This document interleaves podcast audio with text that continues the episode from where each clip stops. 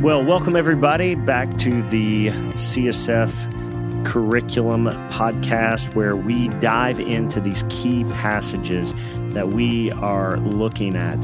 And each week here, we're going to have a different guest that has spent a lot of time, a lot of energy, a lot of prayers, reading, thinking, studying, indeed praying through these passages. And we have our good friend Gene Parr again, who is going to help us tackle Daniel 1. And so, Gene, let me start off by asking you this this is a 2600 year old story at this point. I mean, we're talking 600 years before the birth of Jesus. Why study a passage that's 2600 years old? What, what can it possibly mean for us today? Right. There's this old saying that uh, the more things change, the more they stay the same. Mm. And uh, uh, one of the things you wouldn't expect is to open up the Old Testament and uh, find out about four guys who go to a secular university and uh, and are, are, are living in a in a relatively pagan uh, environment, uh, which is how we might describe some state universities in the United States. Uh, we also wouldn't uh, expect to find a story where the leader of the country is not really being as faithful as they ought to, and so it means that the citizens of the country who are doing life with God that they have to be even more careful to be obedient. But that's exactly what we find in this story. So wait, you're telling me that all our leaders in America, you know, state, national, they're not all followers of Jesus, following him perfectly. Um, only like a few out of 10. okay. Okay. Yeah. Yeah. And, and, yeah, a university like UK or like, you know, uh, you know, University of Tennessee or Texas or whatever. Yeah. Uh, great points that, well, when a student, really when a student leaves home and they leave their family and, and they, they go to another city or another state and, and, and they go to school, that's kind of exactly what's happening to Daniel and his uh, little posse here. Mm-hmm. Hmm. Yeah, they've left what behind what's comfortable, what they know, where the where the stories and rules are kind of tailored around them. To now they're in this, uh, they're in a different stream here for sure. Well, what is it? I mean, obviously you've spent a lot of time with this passage. What is it about this passage that besides just, hey, this looks kind of relevant to us? It looks like, hey, they're in a place of learning, a place where uh, the the rules and the, and the the just the environment isn't what they're used to, and and obviously you've got leaders who they're going. We don't line up with the values of our leaders. What is it that get you really excited that when you start studying this and you started thinking about? And obviously you've been thinking about this passage for years. I know I've heard you talk about it a long time. What what help us dive in a little bit more. Okay, this is a hero story. Hmm. These are some guys that step up and and really become men of God in a situation where everything is pushing against them for them not to walk with God, and in a in a very uh, sort of passively hostile uh, environment, and later on even actively ho- hostile as we get later on into Daniel, we find that these guys through prayer and through the fellowship, the community of these four guys, they figure out what it would be to walk with God in a post Jewish, post Christian, pagan society. Yeah, so let's help set this up a little bit historically. How did they get themselves in this position? I mean, how did they wind up uh, getting themselves out of Jerusalem and over here in a place like Babylon? Right. Well, going back to uh, the judges and, and King Saul and David, God always wanted his people to rely upon him, to be allied with him and not their pagan neighbors. Hmm. Well, the we enter a period where um, the king of the Judean king is is making unholy alliances with hmm. Egypt, and and so when Egypt gets conquered, uh, they turn on Egypt's allies, hmm. and so the uh, the the Babylonian king conquers Jerusalem. And uh, he's brilliant, though. Instead of just instead of just conquering the people, um, he takes the best of the best, and uh, he imports them. He deports them from Palestine and imports them into uh, Babylonia, and and he uses he uses that to to kind of give a, a sort of a hybrid vigor to uh, his people, but also to uh, his his royal court. So, so yeah, so he has basically plundered. I mean, there's some mention here in the passage that he plundered the holy artifacts of the temple, right, and brought them back because they wanted those those types of riches back in Babylon and offering to the Babylonian god. Mm-hmm. And but it isn't just the the riches that he plunders of gold and silver. He also plunders the riches of the people, mm-hmm. taking their very best, uh, which is an interesting conversation, probably for another day. But I know many people in our day and age, especially there's a, a very well known Kentucky writer who is uh, uh, very nationally respected, and he bemoans this for universities themselves and how they plunder small towns. Uh, I myself come from a small town. So many of my other friends who I grew up with who went away to college never went back. Uh, they they they stayed away, and so uh, they're you know this type of plundering again. That's another conversation, a little bit of a different issue, but still, uh, it's interesting. You still see uh, universities, big places of learning, taking some of the best and brightest and putting them to service in, in their own work. And so, you know, talk to us a little bit more about this college scene because this is really, they're going here and they're not just kind of, hey, you start working today. There's a time of preparation for them. What, what else, what else can we see and, and talk about in here? They're they're having to learn a, a new language. They're having to uh, they're given new names.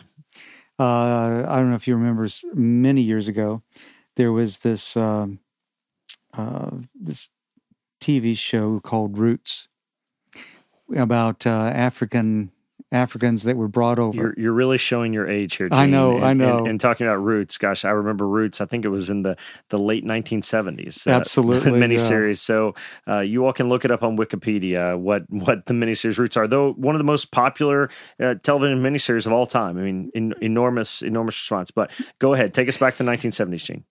Um, I, I, I remember this scene where Kunta Kinte, who uh, is is the African is being given an American name Toby, hmm. and he doesn't adopt it, and they they tr- try to make him adopt it. They try, they try, and finally they whip him into submission to where he will. When they ask, "What's your name?" and finally he chokes out, "Toby." Hmm. You know, so you know, compromising there. Well, these four guys are their names honor God and uh, because that's the nature of Middle Eastern names, they're they they all honor the god, and the god that they honor is the subject of the sentence that becomes their name. Hmm. So they're given new names, and they honor Babylonian gods. Hmm. So when we talk about Shadrach, Meshach, and uh, oregano, um, Sorry. yeah. I know, I know. All right. When we talk about those yeah. three guys, yeah. they're using their Babylonian names there in that third chapter yeah. of uh, of Daniel. So they're they have a new language, they have new names, they're given new clothes so that when Shadrach and those guys come out of the furnace, it says there was no smell of smoke on their trousers. Jewish guys don't wear trousers, mm. but Babylonian guys do. Okay. So they're adopting uh, the look, the names, the culture. They're having to learn things that they don't agree with mm-hmm. uh, spiritually, but that is part of their university program.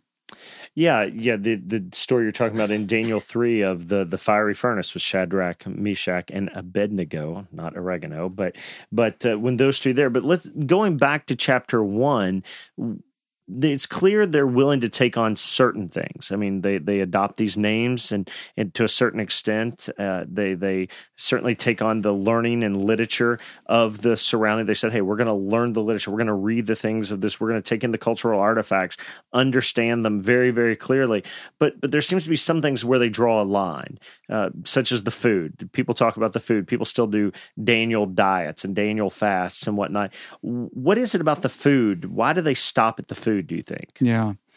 Well, I think that I think this is where, in their relationship with God, I think the Lord led them to understand that everything they were doing was external. It wasn't really them; it was all external. But there was one thing that they could do, and that was to to see if they could control what they consumed, what they ate. And, and for them to do it in a distinctive way that identified we're doing this because we don't want to pollute ourselves, we don't want to defile ourselves.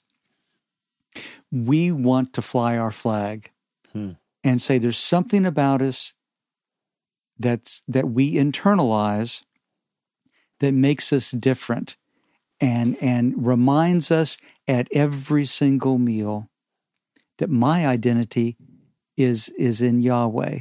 Hmm. My identity is in the Lord. My identity is not with these people. I am citizens of the Lord's country. Yeah, you know it's interesting. They they could have eaten kosher. This was really still an option. Most scholars that that I have read don't think it was necessarily because they didn't feel like they could eat from the king's table and honor God in some strict religious sense. Uh, it seems like it could have been possible for them to do that, but for whatever reason, th- these men chose to honor God by flying their flag in this way. And, and as a side note on these men, a recent archaeological dig uncovered King Jehoiakim's name and his five sons on a tablet there. So we what we're talking about here is we are actually talking about historical people that historical artifacts show lived in this certain time and place. They were flying their flag in that culture. These people were Jehoiakim and his sons weren't, but but Daniel and his friends were. These are real people in a real place and time in history and they were doing this. And so I suppose the question becomes for us is that that's what it looked like for them to fly their flag as you talk about Gene. But but let me ask this first before we get into how do we do that in our time why do we do that? Why was it important for them to do that? Why is it important for us to to do that? Yeah. I want to describe what these four guys are doing as creative civil disobedience. Hmm. As creative obedience to god hmm. that's hmm. what they're doing they they they can't control so many things in their lives they can't control what they study they can't control uh, what they're called. They can't control what they're wearing. They can't control where they are, but they can control uh, what they consume. And they pick that as this is this is the one thing that I'm going to do that's going to remind me three or, or four times a day if they have second breakfast. of uh, this is this this is an act of worship. Yeah, we all have spiritual ADD. Every single one of us where we need to be rem- reminded. One of the most repeated commands in the scripture is to remember, remember, remember, because we're so apt to forget. And so, eating a meal in, in this fashion, re- multiple meals a day, would remind them, I am the Lord's, I am the Lord's, I am the Lord's.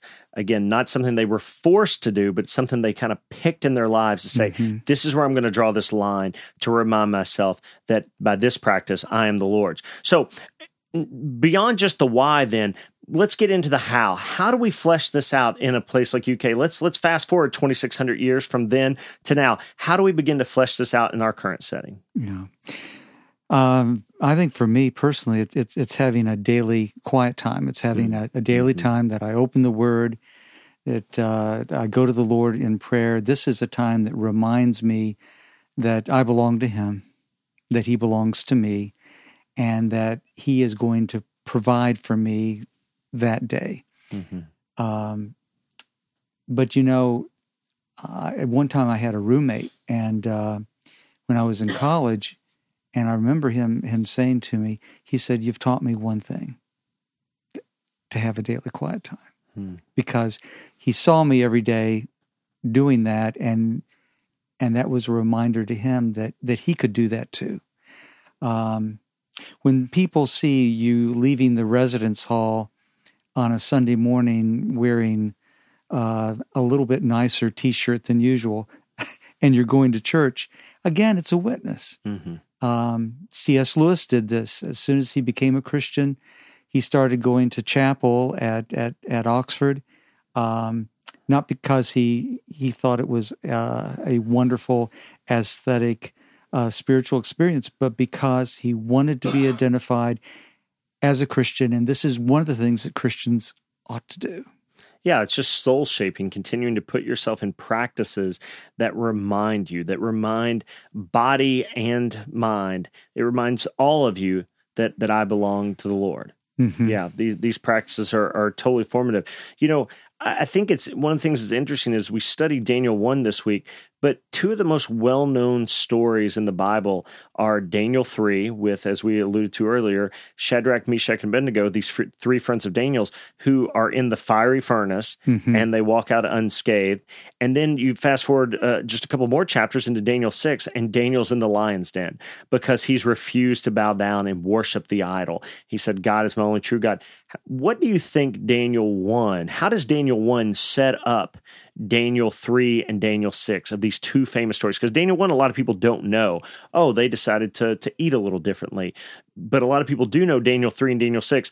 I would say, and I'd be curious if you would agree with this, that without Daniel 1, we don't get Daniel 3 and Daniel 6, and not just because it comes first. We just don't get those other stories. Would you agree with that and why? The character that these guys are building uh, in in uh, saying no to certain aspects of their food, in working with uh, the, their supervisor. You know, they didn't just say, "Hey, we're we're we're going on a, a fast here." No, they said, "Would you work with us? Would you test us? Give us the veggies and and see how we look. Give us ten days, and then compare us with the other use." So, they're it's it's a respectful. They're being respectful of authority. They're doing their assignments but they're also picking one thing that is distinctly Christian, that is distinctly Jewish for them. Without doing that, without building that character during those three years, you would not have those three guys being faithful in the furnace. You would not have Daniel being cast into the lion's den. In in it's during these three years of college, quote unquote, that these four men are building their habits. Mm-hmm. And after these three years, these spiritual habits are building them. Yeah, that's great. Yeah, I remember you always used to say that. It stuck with me for so long that in college you make your habits. After college, your habits make you. Um, and while there's always room for God's grace to show up in your 20s and 30s and 40s and beyond, it, it certainly it does become hard. There's a momentum that gets built up, mm-hmm. and, and, so that is so good. You know, I, I think too, Gene, that uh, one of the things I love uh, about this passage as well is for students that they need to see that study can equal worship mm-hmm. that they were faithful to study. I think a lot of times we think, well, man, I've, I've got to do church type stuff. If I'm reading my Bible or reading the, the latest hot Christian book, then I'm I'm worshiping God. I'm honoring God. But but honoring God can be sitting down and learning your biology really well so that you can be a good doctor, or studying your accounting so you can be a good accountant, or whatever it is that God's called you to. This is actually worship. That that God accepts this and, and takes it as, man, you are using the gifts I've given you. When you worship, you use your voice, you use other, you know, you're bringing together a lot of things when you worship through song, but you can worship through your studies as well. And I think you see that with these guys as well. That's part of their character. Worship is looking at the world that God made and seeing it from His perspective. Yeah.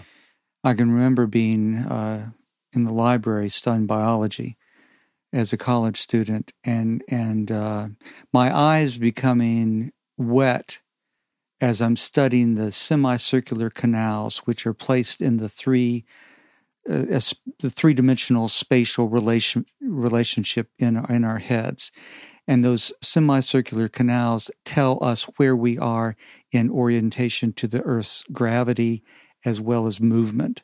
Mm. And I I realize God does not want me to fall on my face. Mm, yeah. God. I, I, built me in such a way and it was a worship experience biology was a worship experience for me one of the other things that I think that I'd, I'd want to hit before we get out of here is this whole thing of inconveniencing yourself, so to speak, but doing so in such a way that it allows God to to really speak into your life. A friend of mine in college actually was a friend of mine's girlfriend, and I remember one time, and this has been 25 years ago now. She told me she said I'd never take the best parking spot because I think my grandpa might need that parking spot when she's at a at a mall or at mm. a hmm. Walmart or wherever it is. And she said, I don't do that. And I just, without really telling anyone, I suppose I'm confessing it to all our podcast listeners here, I adopted that practice of just saying, I'm not going to take the best parking spot because my grandma may need something, or someone who hasn't been blessed with legs that work in the same way mine do, that they might need it.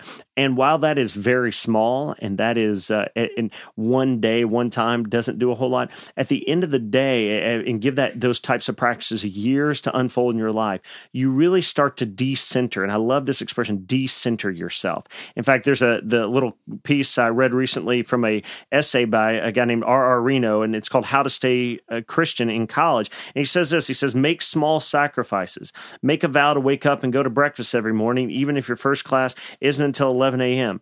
Choose a plain cheese pizza rather than pepperoni. You'll be surprised how these tiny sacrifices work in interior magic, shifting your focus ever so slightly away from yourself. And once you're a little bit to the side." God can come to the center. And mm. I think mm. you see this perfectly illustrated with these guys. They said, Hey, we're going to take food, we're going to put it, we're not going to put our uh, eating pleasure at the center of our lives, even though there'd be no sin necessarily in doing so. We're going to sacrifice because we want God to be at the center of our lives. If we get ourselves out of the center, then God can take his place. Yeah. It's interesting the the story about that you mentioned the parking spot.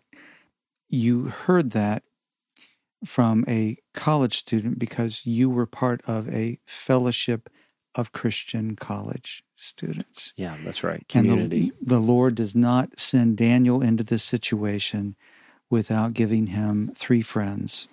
Yeah. And uh, we, uh, those friends are a gift. They stand together. Yeah, that's right.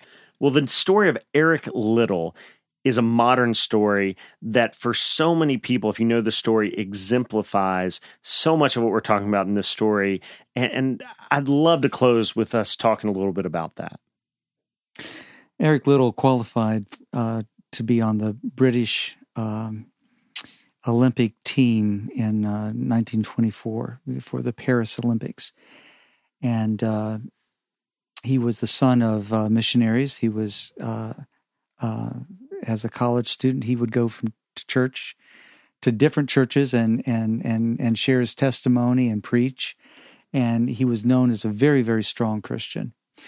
Well, one of the heats for the hundred meter dash that was his event um, was on Sunday, and he refused to run on the Sabbath. God hath not made the Sabbath for sport.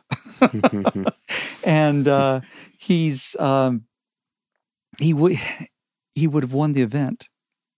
I mean, he was world class. He had the fastest time. He would have won that event. Uh, so he's disqualified. But uh, another runner uh, opens up a 400 meter event and everybody thought, "Oh my gosh, you know, if he's just trained for the hundred meter, the four hundred meter, he'll he'll crash and burn." But he started out in that race. It was wasn't held on Sunday. Mm. Starts out the race, and he he's in the lead, and he's in the lead all the way to the tape, mm-hmm. and wins his gold medal. A year later, he's in China as a missionary. He could have mm. stayed he could have stayed in, in England and, and basked in the glory. Absolutely, yeah. done anything he wanted to do, but he, God had his call, had a call on his life. Hmm. While he's um, while he's in China as a missionary, the Japanese invade, and uh, he got his family out back to Canada or England, and uh, but he stayed because he thought that he could get out later and he couldn't. So he's put in a sort of a concentrated camp with all the other Europeans. And uh, they only had one day for recreation. And uh, so they asked Eric Liddell to to do the games for, for the kids, uh, for the youth that were also interred in this camp. And he says, No, not on the Sabbath. But then he realizes after that first Sunday that it was disastrous and the kids were not being taken care of. Next Sunday, Eric Liddell's in charge. So he, hmm. he he he knew the he knew where to draw the line and he was creative about his obedience, just like these four men. Yeah, the, the, the line was the, the ultimate point was not to create some artificial line. The ultimate point was obedience to God, and how do you express that? And and glorifying Him there. I want to add one more thing, if I may. The the excellence that these four guys had in their studies is is so distinctive. And in college, we have the opportunity uh, to do the very best that we can. And I, I really think that that that going to class honors the Lord. I think going to class honors the teacher, and uh, doing everything we can to to make good grades, even if we don't like the subject, or even if the subject is teaching us something that um, we may not agree with. I, I just there is something about excellence that God can use, and He. Um, and Daniel and his friends would not have progressed in that civil government and been the kind of witness that they were in chapter 3 and chapter 6 of Daniel unless they'd been faithful in their studies in chapter 1. Well, Gene, great, great story, great points, and I hope this conversation here really helps you all to form and have great conversations in your M group. Look forward to being with you all next week, and we'll hope to see you soon.